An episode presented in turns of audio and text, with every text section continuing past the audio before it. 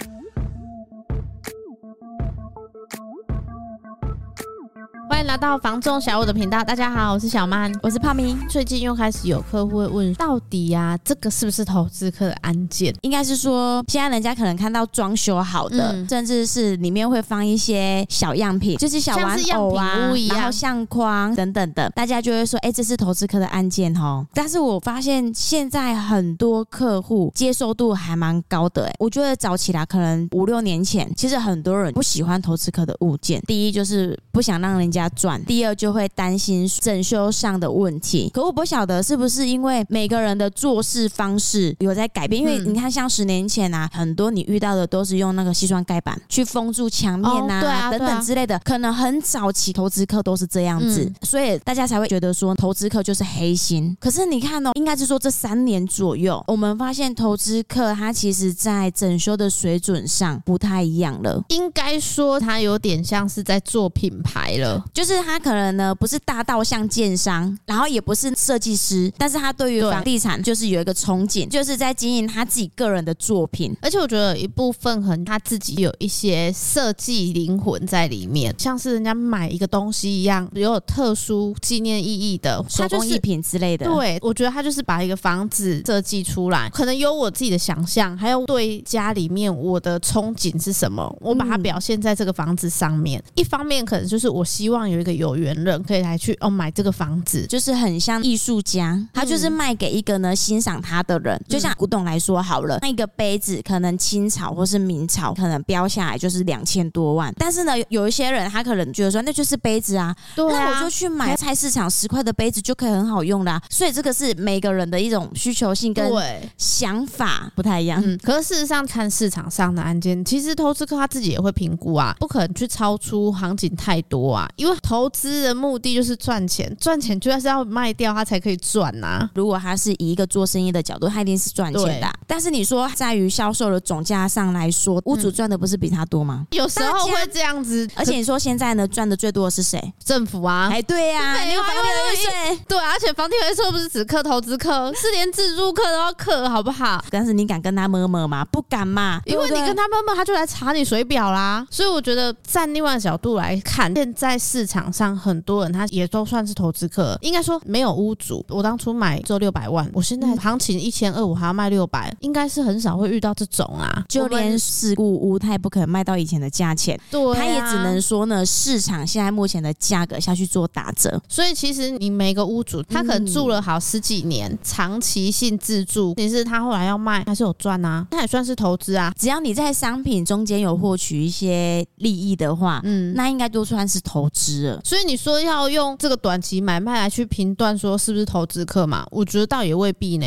因为很多客户他可能不是翻新整理出来的这种投资客，他可能是出租的。比如说我买了一个透天，我整栋租给人家，我是做长期投资的啊。但是其实啊，我觉得你今天在意这个房屋的屋主身份，是因为他投资客不想让他赚钱吗？还是说什么样的原因？如果你今天看到一个全栋翻新好的物件，开的跟其他邻居的价格都是一样的，但是你要因为他是投资客的身份坚决不买吗？站在他们的角度上来讲，我觉得没有什么好谈。可是我觉得刚刚也说啦，屋主他也是会赚呐、啊。但是我觉得你今天要看投资客或不看投资客都好，重点是说你到底有没有了解你的需求在哪里，你有没有办法买得到？可以选择不要买投资客的啊。但是问题是不是投资客的，你可能多多少少要整理，你有没有办法接受？今天不管是新屋、中古屋。其实你都是要整理的。人家说啊，新屋为什么要整理？当然要整理啊，啊因为它就是呢，从零建设到有，啊、你的软装硬件，这个都是可能还要再花你的金钱，啊、对，去布置它、嗯。对啊，因为你不可能建商交屋的时候靠那个小灯泡啊，就想说你要在那边住个十几二十年吧。可是啊，有时候啊，预算真的不够的朋友，刚性需求到了，他有想要住新房子，把他全部的家当挤来做头期款。然后还真的没有办法装修哎，沙发、然后窗帘 都没有办法，他就只能呢拿一个睡袋在家里睡。可是至少睡的是自己的，我觉得这样子就是很 bug。你今天想要的是这样子的东西，你就是得要取舍啊。嗯、像是很多人就会去回头追溯，当时候投资客这一间的成交价是多少？可是其实还没有整修前的物件，一样都是在市场上销售，只是说投资客出手的比较快，因为他不用去考虑到家人同不同意、爸妈喜不喜欢、风水上的问题，他只要考量未来的市场，他认为的，因为这个投资角度，每个人对于未来的市场想法本来就是不一样的人，这也是一种赌注。再来的话，他只需要考量他的成本、装修的费用，所以在还没有整修之前的物件，便宜的价格，其实大家都是有机会可以买得到。但是很多一般的自住客，他想的就是会很多，尤其是整修的那个成本，大家可能就是说，哎，以前可能买在七百万，现在可能开个一三八零出来卖，一下子赚了那么多钱，很多人就会去算的啊，这个房子顶多装修可能两百三百吧，这样还要给人家赚那么多。可是这个就回归说，今天他是做生意的角度，有一个他需要获利的成本在。今天你觉得才整理三百万，但是呢，如果今天这个老屋是你跟投资客同一个时间是看得到，但是你有办法下手买吗？对啊，这个就是说每个人手边的资金流够不够的问题。当然，你今天呢，除了投期款以外，你就没有其他整修费用了。这一种要整修的物件就不在你的考量范围之内了。本来他在这个过程中，他也会承担一定的风险。虽然他们可能有自己配合的工班，但是问题是整修的过程，他不会遇到状况，有可能啊。像之前他有一个投资客是遇到怕的给别人追供别起嘞，很多人都会单看一间房子就是铁口直算的，觉得说，哎，这个顶多花个两三百万，但是他没有很认真的去评估说他选的这个材料跟他花费的时间，时间也是金钱啊。时间对于现在一般客户来说是最宝贵的，因为大部分的人他都是一般的上班阶级，你今天就是要正常上下班，不可能三不五时就跑去那边监工，毕竟你不知道人家做的怎么样，让啊这个几把绕跑嘞。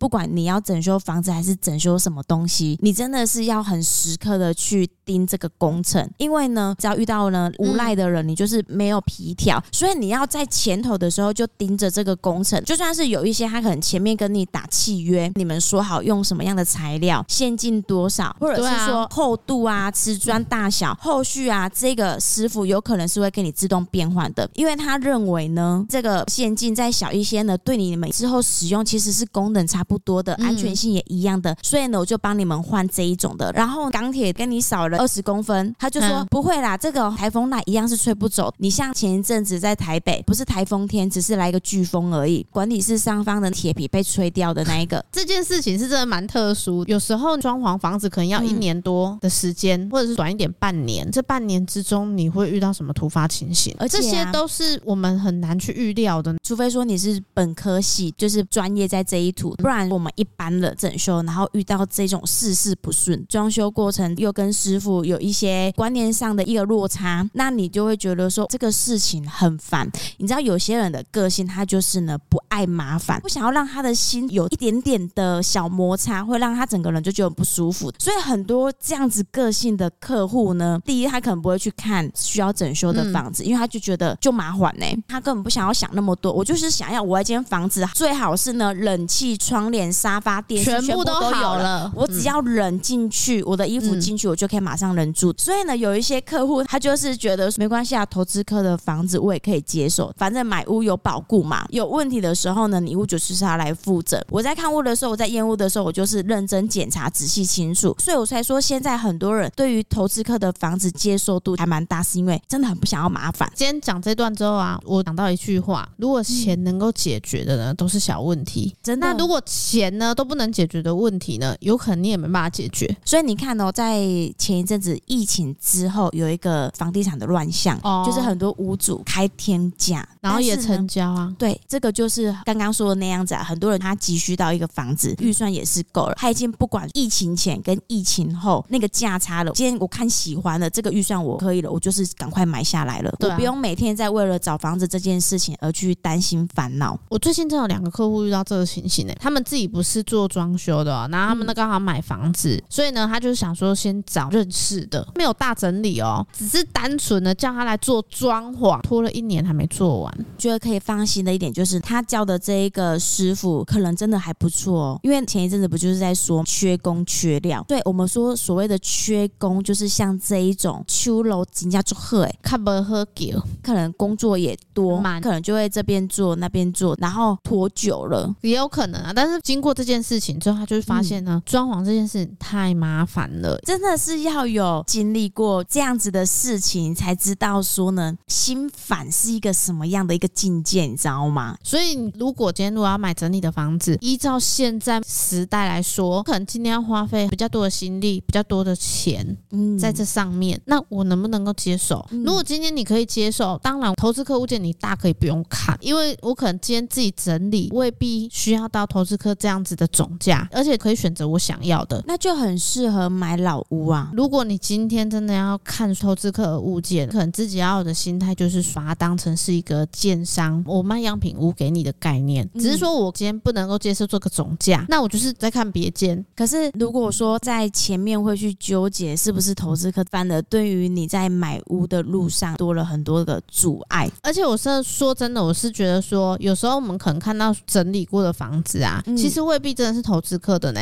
因为有时候我们在市场上会遇到很多屋主，他是买了之后遇到一些突发事故要卖，小孩不来啊，或是工作调职啊等等之类的都有。很，但是买房就是消费者，他一定会觉得说又是这个说辞。但是事实上呢，真的啊，因为你今天有一个房地产空闲的，要不就是自己住，要不是就是给小孩住啊，要不就是可能又买了房子之后，你因为工作调职了，大部分都是这几个原因呐、啊。而且不可能说，因为我这个房子啊突然出现在这里，所以我必须呢把它处理掉。今天是没有用到没有错，但是人家也未必要照他当时买的价位加成本下去卖啊。很多人就是会觉得说呢啊，这些人呐、啊、都赚钱呐、啊，黑心呐、啊。可是如果今天你的房子要卖，你一样是这样子的想法。所以为什么房地产我会觉得说早买早享受就是这样子啊？早买不见得贪图说以后的获利啦。如果你早一点有需求性到，你是有能力买到理想的房子的话，你就可以省去你之后的租金这些费用啦。你觉得表面上没有花到什么钱，但事实上这些都是你隐藏性的成本在里面啊。你可能会想说，我租房子再怎么样，我也是得要付租金。有些人会觉得说，啊，房贷也是负债啊。可是问题是，我觉得房贷跟租金还真的不太一样。今天如果要站在自住的角度来讲，你不能把它当成是负债。其实房贷你要看作是一种定存，就像是你今天去邮局买了一个一个月交五千的定存，你每个月都要交五千出去。对啊，对啊，房贷一样啊，你知道你每个月要缴多少，这个就是一个存钱的概念诶、欸。但是呢，你这个租金你缴出去，是你直接缴给别人呢、欸，它不是回收到你名下的不动产呢、欸。而且我就会发现，现在呢，很多人可以去接受投资客整修的房子啊，我觉得还蛮大的原因，就是因为呢，现在这物价就是在通膨，第一工难叫又贵，料也是、哦，对啊，所以很多人他会去算一算，说呢，哎，我可能整修这间房子，搞不好会超出这个钱，那我倒不如就是买一个人家就整理好的，我至少知道呢固定成本是多少。如果说是以前啊，可能物资还很低的时候，嗯、会比较倾向我买老屋自己来整理。嗯，我觉得像之前比较早期，可能大概六年级。那一代他们其实都很省，像他们都不太会有其他的什么娱乐性开销，就是一心一意的，就是想要存钱。嗯。现在的人会储蓄，但是呢，这个储蓄是为了呢出去玩，出去玩，可能买一个高单价的商品，吃昂贵的餐厅，住海景的 villa 饭店，哦，然后出国等等的。我觉得现在的人可能就是很重享受。嗯，现在的人好像就是这种享乐派的啊，所以他们对于房子的需求来讲，可能会比较倾向说有点视觉化。像我现在遇到很多那年轻族群都很喜欢投资客的房子的原因，是因为视觉感受是好的。可是投资客的房子能不能买？我觉得有几点可以下去做评估啦。嗯、我相信呢，翻修好的物件出来啊，跟市场上一些新案件，就算是他们是同等价格，但是房屋条件一定有所不太一样，差在使用频数。因为大家都知道说，现在的新建案越盖越小间，大楼就是这样子，后天也不例外。最早期。啊，古早厝三合院，你有房子又有土地，再来又浓缩呢，那种独栋别墅旁边有一个小块的吧台，再来就是一般的换厝，可能可以买到呢面宽七米八米的双并别墅，再过来下一个时代就是会看到面宽大概就是五米左右的子母双车，可以双并，但是可能是一大一小。再下一个呢境界，要不就是单车一楼客餐厅，要不就是你双车一楼是孝亲房格局。到现在呢，一楼纯粹停车，二楼。楼客餐厅了。幸运一点的就是你可以看到一楼能停车，然后里面还有一间小间的孝亲房。可是楼上的格局也会随着你的土地平数一直在缩减。但是呢，如果说我们今天看到一个投资客的案件，他可能使用平数是呢二十二十七甚至到三十，他是那种老屋翻新的，你要去选择哪一个？如果你今天是年轻夫妻，对啊，小平数的新屋可能大家可以接受，因为住的人口数不多。但是如果说今天你人口数是比较多的话呢，那可以选择这一种老屋翻新，土地坪数比较大，但你一样是可以享受一个呢全新的设备。虽然它的全装多四五十年，对，可是我觉得你可以用一个观点去想哦，它的管线路都是新的状态，你一样就是付头期款，剩下的缴贷款。所以投资客房子能不能买？我觉得可能品质上的要求不太，就像是你的客户一样啊，他今天买了一个四十多年、六百多万的物件，嗯、对生活很要求的客户朋友，他就觉得说呢，我要再筹个两三百万给他翻新，像个豪宅一样，我才要住进去。可是有些人他就觉得说没关系，日子能过就好了，不要风吹日晒的，一般小整理花一些钱，我就可以马上住了。这个是每个人对于观念上的不太一样。我觉得这个概念就有点像是，可能刚刚有我们追求我们，你可能面前就是只有这些可以选择，但是问题是呢，你还是可以从这些人里面去挑出毛病来。最后这些人都没有选，挑到最后变成是老狗本。哎、欸，小曼，你是在影射我啊？有些人他就是觉得说，我要找到一个完美的伴侣，这个没有关系，因为如果对这个需求，我们并不是摆在最前面。就像是你现在对房子的需求，我们可能是摆在最前面的。你应该说，你要这些房子里面，我去做比较，哪一个东西是我觉得比较可以克服的？就是有缺点、有瑕疵，嗯、但是用价格可以取胜。对，跟挑男人一样啊，长得丑没关系，但是会赚钱。然后或者是说长得普通没关系，有工作，但是有车有房。一个小缺点，但是你可以集结其他的优点覆盖它。对，那也可以。因为房子十全美的哪轮得得到你捡啊？跟挑人一样啊，就是明星啊，高富帅的呢，怎么看怎么喜欢。当然啦，可是还要看看自己本身的条件呐。觉得还是不要买一个呢超出自己能力的东西啦，不管是房子啊、车子啊、包包啊，超出你的生活开销，我觉得还是慢慢来。你有这个能力，就配上这样子的等级，不然的话，你一直在好高骛远，你的人生会越过越惨。我觉得投资客把它当成是一个圆你成家的一个角色啦。很多客户他可能觉得这个投资客是让房价越来越高的一个原因，或者是一个凶手。可是啊，你知道吗？我们真的在这个市场接触过，就会知道，有的屋主比投资客还要坚持。就是有的投资客他可能利润到了，他就跑。但是屋主他可能会想很多，不是钱的问题，我一个情感的问题。就是他每个房子都有他的优点在啦，所以你说是投资客垫高了这一个市场上的房价嘛？我觉得部分呐，因为他敢开，屋主就跟得上来啊。如果你今天不能接受的人，我就不会买啊。可是问题是为什么有人买单？就是他觉得这个价位比较之下，我可以接受啊。所以你说房价它涨这件事情，我觉得啦，如果不要看那个小小的下降，目前看起来整体的趋势确实是是都在涨啊。毕竟便当也都在涨。现在物价真的是很恐怖哎、欸，因为你知道吗？FB 的时候啊，大家都是一直在摸摸这个通膨的事情，嗯、然后呢，有人就是放一个标题说，谁能举例这十年来完全都没有涨的东西？嗯、然后啊，下面我就看到麦香奶茶、欸，其实这个奶茶这件事情也可以做房子的比喻啊，人家要照原价卖，你也不一定会想要买单呐、啊，因为你看人家还是会愿意去买那个已经涨到二十块或者是二十五块的东西，不是吗？这是每个人的需求，就是你想要的，不是他啊。矿泉水也是二十块，你就可以买到一瓶矿泉水了。但是呢，有人会去买那个六十块的那一瓶。所以我觉得，其实投资客物件该不该买？如果今天合乎你的需求、你的预算，我觉得你可以买啊。除非我今天就是不想要，没关系。那你只要有办法呢，符合你的预算跟符合你的需求的情况之下，你有其他物件可以看，或者是你有能力可以自己整理，可以不用看像这样子类型的物件。真的是一个无限循环啊。但是总归一句呢，还是得要看呢，